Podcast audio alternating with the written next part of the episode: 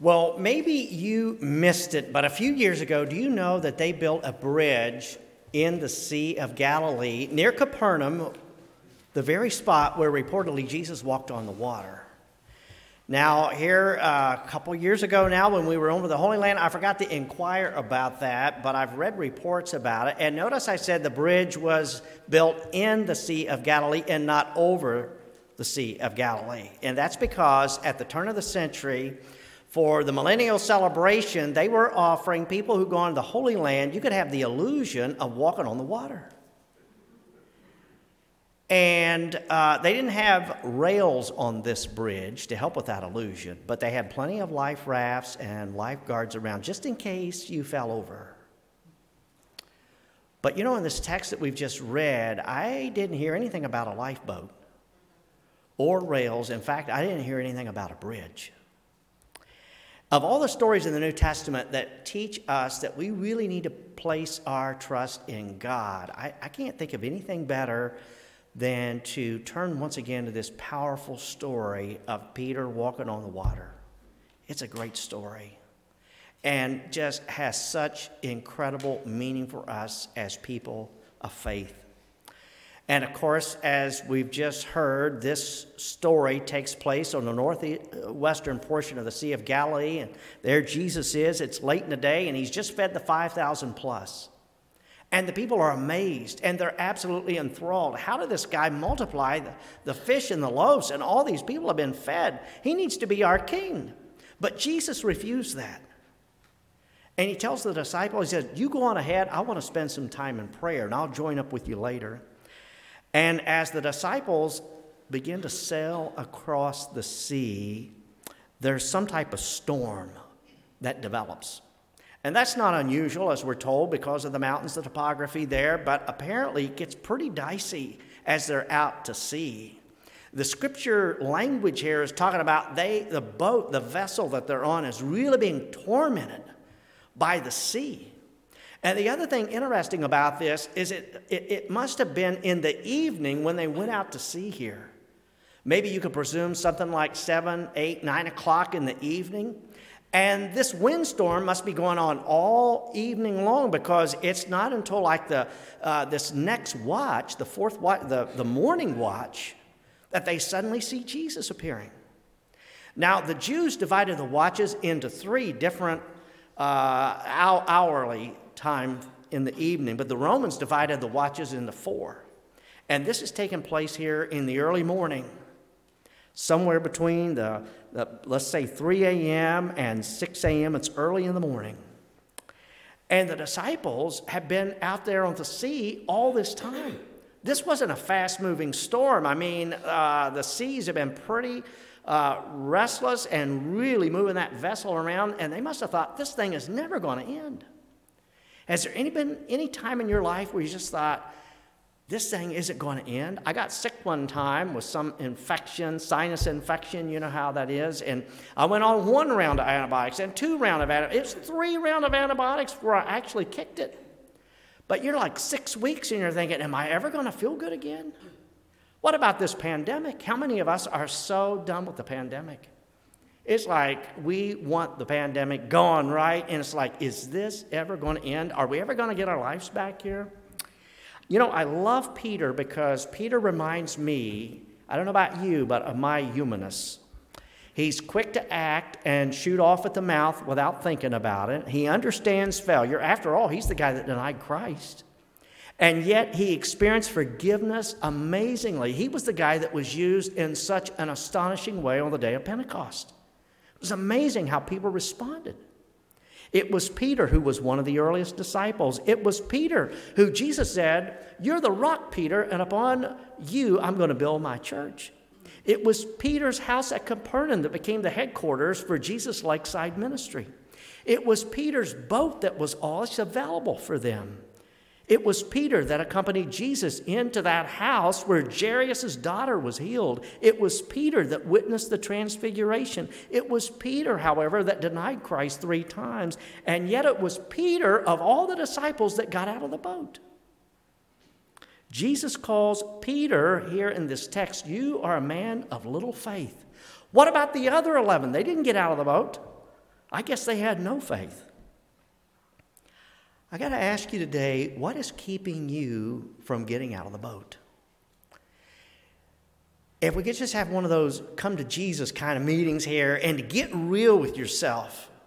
We all make these New Year's resolutions every year, and they say by you know mid January everybody's tossed them. And if we would all get real with ourselves, what is it that's preventing you from really having a joyous life? What fear, what worry, what deep concern, what bad habit do you want to break? What do you need to shed? What burden do you need to be alleviated from? Today we're beginning a new series. We're calling it Biggest Loser because we all need to lose, right? We need to lose some things in our life that are really not healthy for us. And if you recall that TV show a few years ago in the contest, being the biggest loser was actually being the biggest winner. And it was about getting to a healthier balance, it was about getting your life back. Losing the fear, the worry, the doubt, the anger, whatever it is that's preventing you from having an abundant life, having a life of joy, of peace, and, and just uh, solitude. And, you know, we seem today to live in a society where it's like risk lock. Now, you've heard of gridlock, you're paralyzed. Well, risk lock is really similar, and the primary principle is everything is risky. Oh, I can't do that, there's too much risk. I, I, I, can't possibly entertain that idea or really change my life. There's just too much risk involved. I, I'll have to let go of some things. I'll have to give up control, everything. You know, and let me just tell you uh, if you're looking for absolute safety in this world, you've chosen the wrong species. Because we are going to have risk in this world. We're going to have challenge. You're going to have fears. You're going to have worries to battle and all kinds of things. You know what? Maybe you're going to say, I'm just going to stay at home in bed. I just need to stay at home in bed and let this world go on. I, it's too much risk for me. But maybe you'll be one of those 20,000 people every year who require hospital treatment that go to the ER because they fell out of bed. 20,000, they tell us. Or maybe you're going to be the type of person, I'm just going to shut the world out I'm going to hang drapes, I'm going to put iron bars up, I'm going to do whatever I can do to shut my windows. But you know, maybe you'll be one in 10 people who accidentally hang themselves every year. Or maybe you'll hide your money in a mattress. But you know, maybe you'll be one out of 10,000 people who go to the ER every, year because of wounds they were caused by handling money. Everything from paper cuts to hernias. Friends, if you step up to the plate, once in a while you're going you're to strike out. Even the great baseball players, Hank Aaron, all the rest, two out of three times they're striking out. But if you don't step up to the plate, you're never going to hit a home run. If you don't step out of the boat and really start following Christ, yes, there's going to be challenge. Yes, there's going to be moments of discouragement. Yes, things are going to upset you once in a while. Now, what do you suppose is the number one best selling chair in America? La-Z-Boy. Friends, we want to immerse ourselves in comfort. We want to stay in our boat. We want to hunker down in our shelter. We don't want to get out, we want to be comfortable. Those 11 could have been called boat potatoes. They weren't going to get out of the boat. A lot of people today, we call them couch potatoes. They want to sit and ride it out in front of their TV set. Maybe we should call some people pew potatoes. But I wonder today if you're willing to step out of the boat and enter into this venture with us, and let's all get real with Jesus. Let's become the biggest loser, the, the, the church in town where everybody gave their life truly to God and started following the Lord faithfully. Now, let's reflect for just a moment upon this text and this incredible story that unfolds here in Matthew 14. And if you're going to get out of the boat, let me just tell you, you got to dispel the disillusionment. There's so many things out there that we get disillusioned about. Is that really happening? Is that what I think it is? No doubt Peter liked the boat. Here's a guy that spent his whole life on a boat. He was a fisherman. It was comfortable surroundings. I'm going to ride this boat fishing. The disciples out on the boat when this storm of sorts came up. And this was no squall. I mean, this wasn't just a brief windstorm. But I'm telling you, the language here is the vessel's getting tormented. And they really didn't care about getting to the other side. Apparently, this was the moment where it was survival mode. We don't think we're going to get off this vessel. We think we're going to capsize here. We think this is it. This is some type of Titanic thing, and I, this is it. We're going down. And they spent the whole night petrified from the storm, and now all of a sudden a ghost shows up. They're like, We've never seen anything like this. We don't know what it is. We can see some figure coming at us, but they became so disillusioned. What's happening? It goes from bad to worse. You know, the first thing that we have to do is to dispel and deal with the disillusionment in our lives. Have you ever noticed that we make the problems of life far worse oftentimes than what they really are? It's kind of like the rear view mirror syndrome. Objects appear, you know, closer kind of thing. I mean, we're just like so petrified. We get so worked up and out of sorts over whatever the uh, the situation seems to be, we're masters at really manufacturing terrible events in our lives. If you recall some of those old suspense movies, you know, those directors really had that incredible ability. They knew how the human mind worked. And those directors knew about our ability to create fear. Now, today, they show everything on the screen. I mean, they don't hold anything back, maybe in large part due to technology and all the wonderful things they can do. But back in the old days, those older movies, they could lead you right up where you knew something bad was going to happen and then not show it. Those directors allowed your mind to fill in the blanks. The disciples here are filling in the blanks. And everything is really becoming larger than life. Their fears are being realized. They're so disillusioned. And they see this figure walking on the water and they assume the worst it's a ghost. And oftentimes we make those fears, those worries, those concerns larger than they really are. And so I have to ask how do you handle your fear right now? How do you deal with the dis- uh, disillusionment? Is to do what Peter did here. And he got to know Christ, he knew the Lord. You know, I had an FBI agent, uh, an agent of some type in one of the churches I served, and we talked a bit about this. And, and I've read this, and uh, apparently, you know, that they train the federal agents to spot counterfeit money by putting them in a room with the real money. And day after day, they are studying and looking at all of the authentic currency. And then after a few days of that, or weeks, they slip in a phony bill and they spot it most of the time. Not because they know all about the counterfeit, because you can make all kinds of different counterfeits, but it's because they know the real thing. And let me say to you in the same manner today, you've got to get real familiar with Jesus Christ, the real Jesus Christ.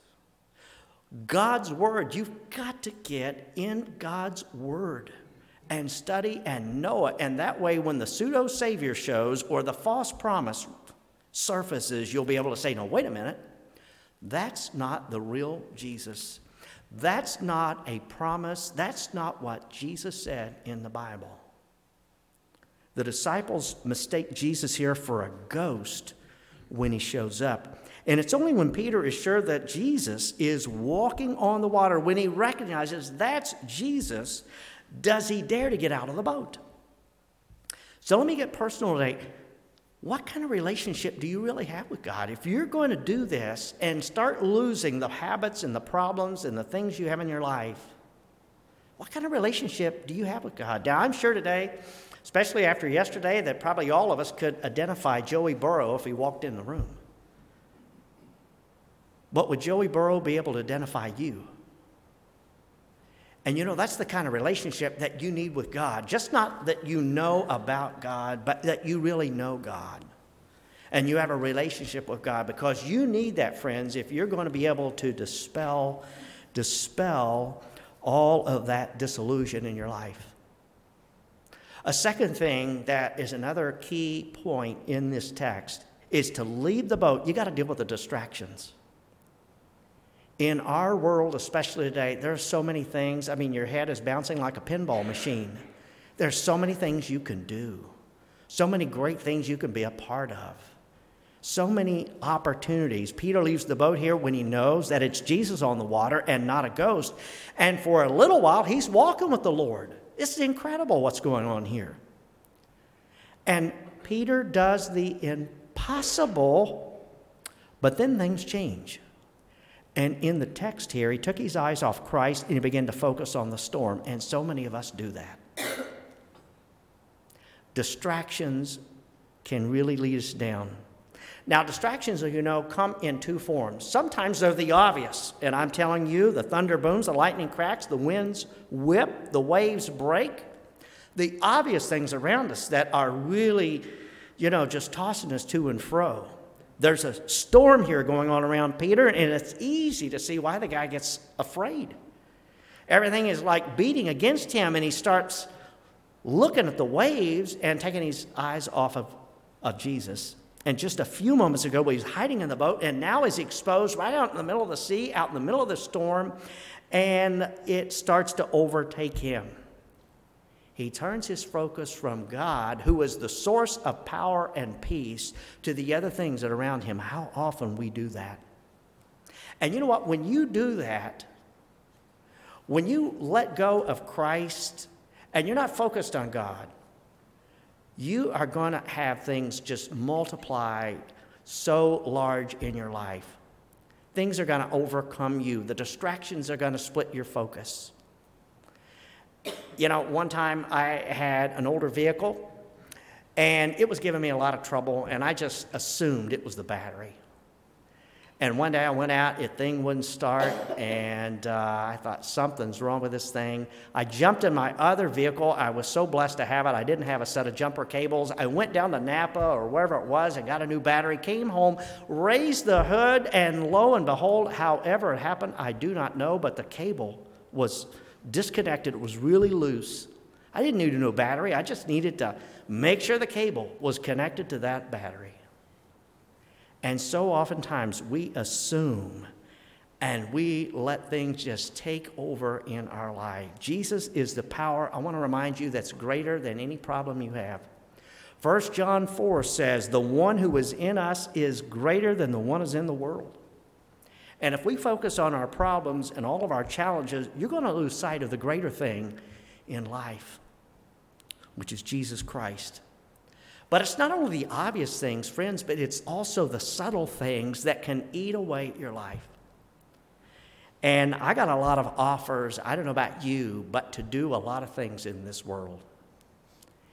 This is probably my Achilles heel because there's so many wonderful things, so many great ministries, so many awesome events, so many opportunities, things you can really get involved in. The problem is you get too busy. And I have a friend who says if the devil can't make you bad, he will make you busy. And you know, that's a problem I think we all suffer from. You can get distracted by the good things as well as the bad things, those subtle things that all of a sudden eat away at your time and keep you from doing the great things that the Lord wants you to do.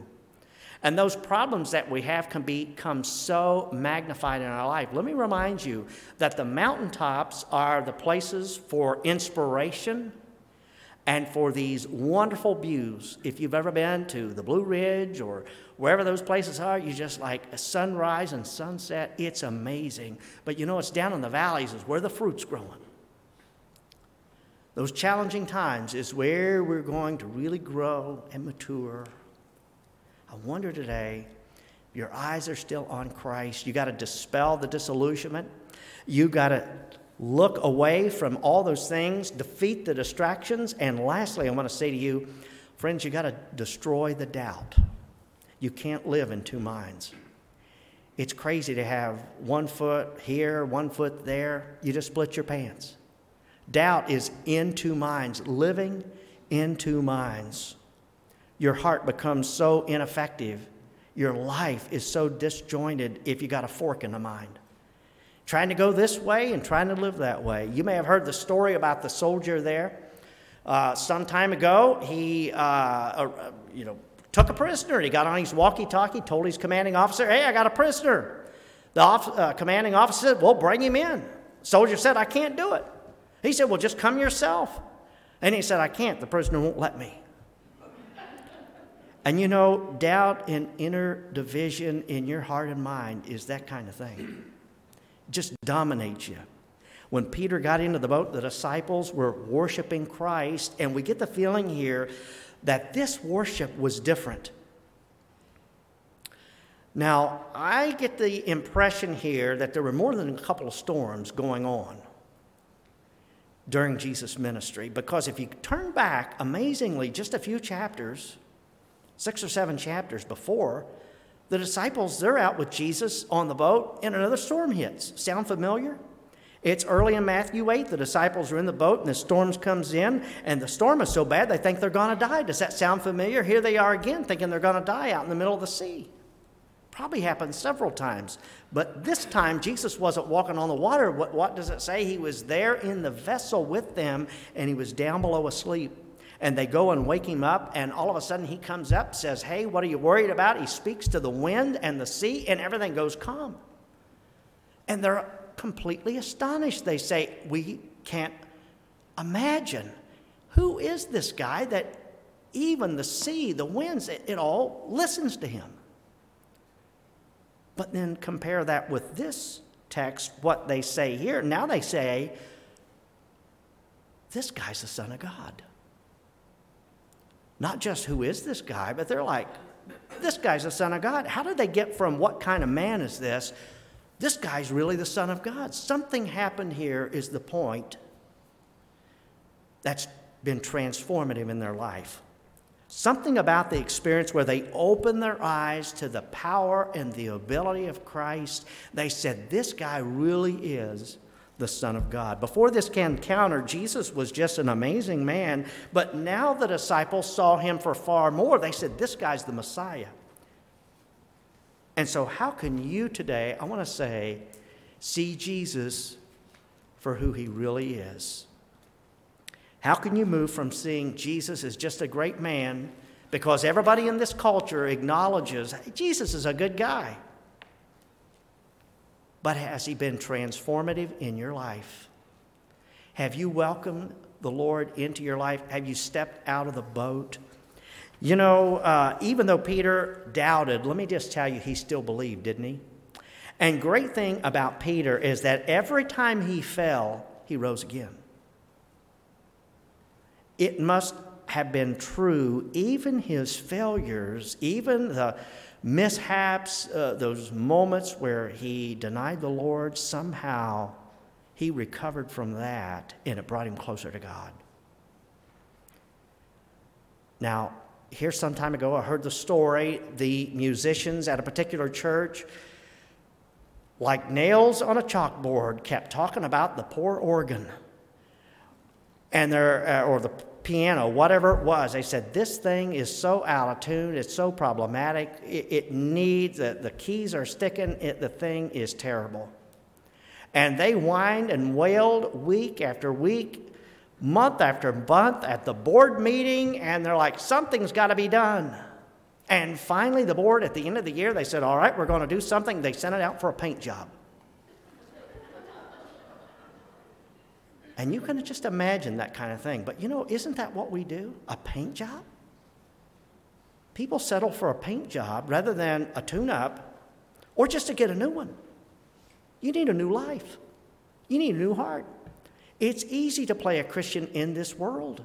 Jesus is a good guy, doing good things, serving. But how faithful are you? We seek the comfort today instead of challenge. We want the rest and not the responsibility. We want the fulfillment but not the faithfulness. When's we look for a paintbrush instead of a toolkit. And if you're going to deal with this, if you're going to really be the biggest loser and have an abundant year of life and joy, you got to get real. And you need to give your life to God. If you want to walk on water, you got to get out of the boat. You got to put your life, your heart, in the hand of Jesus. Let's pray. Holy God, we thank you so very much for being there with us. Even though we fail, even though we let delusionment take over our life, Doubts seep in, questions and skepticism seem to just take over. Lord, one more time we come before you. We lift up the hearts and souls here today that are joining us online and others, Lord, here today in our sanctuary. And as we embark on this journey of 2022, that we would just get real with you. We would shed anything that's weighing us down. And that we would come to you and have our lives transformed by the power of your Spirit. Oh, speak to hearts today. Hear the cry of every soul here the fears, the burdens, the anger, whatever it is, Lord, that people are bound to and addicted, free them today. They might fully trust in you and be faithful as your disciple. For we pray and ask this in the name of Jesus. Amen. 398 is our closing hymn. And let me invite you to stand and to join. And if you want prayer, we're here to join you in prayer. So let us, uh, let us respond to the call of God upon our lives as uh, Jesus calls us, verses 1, 2, 4, and 5.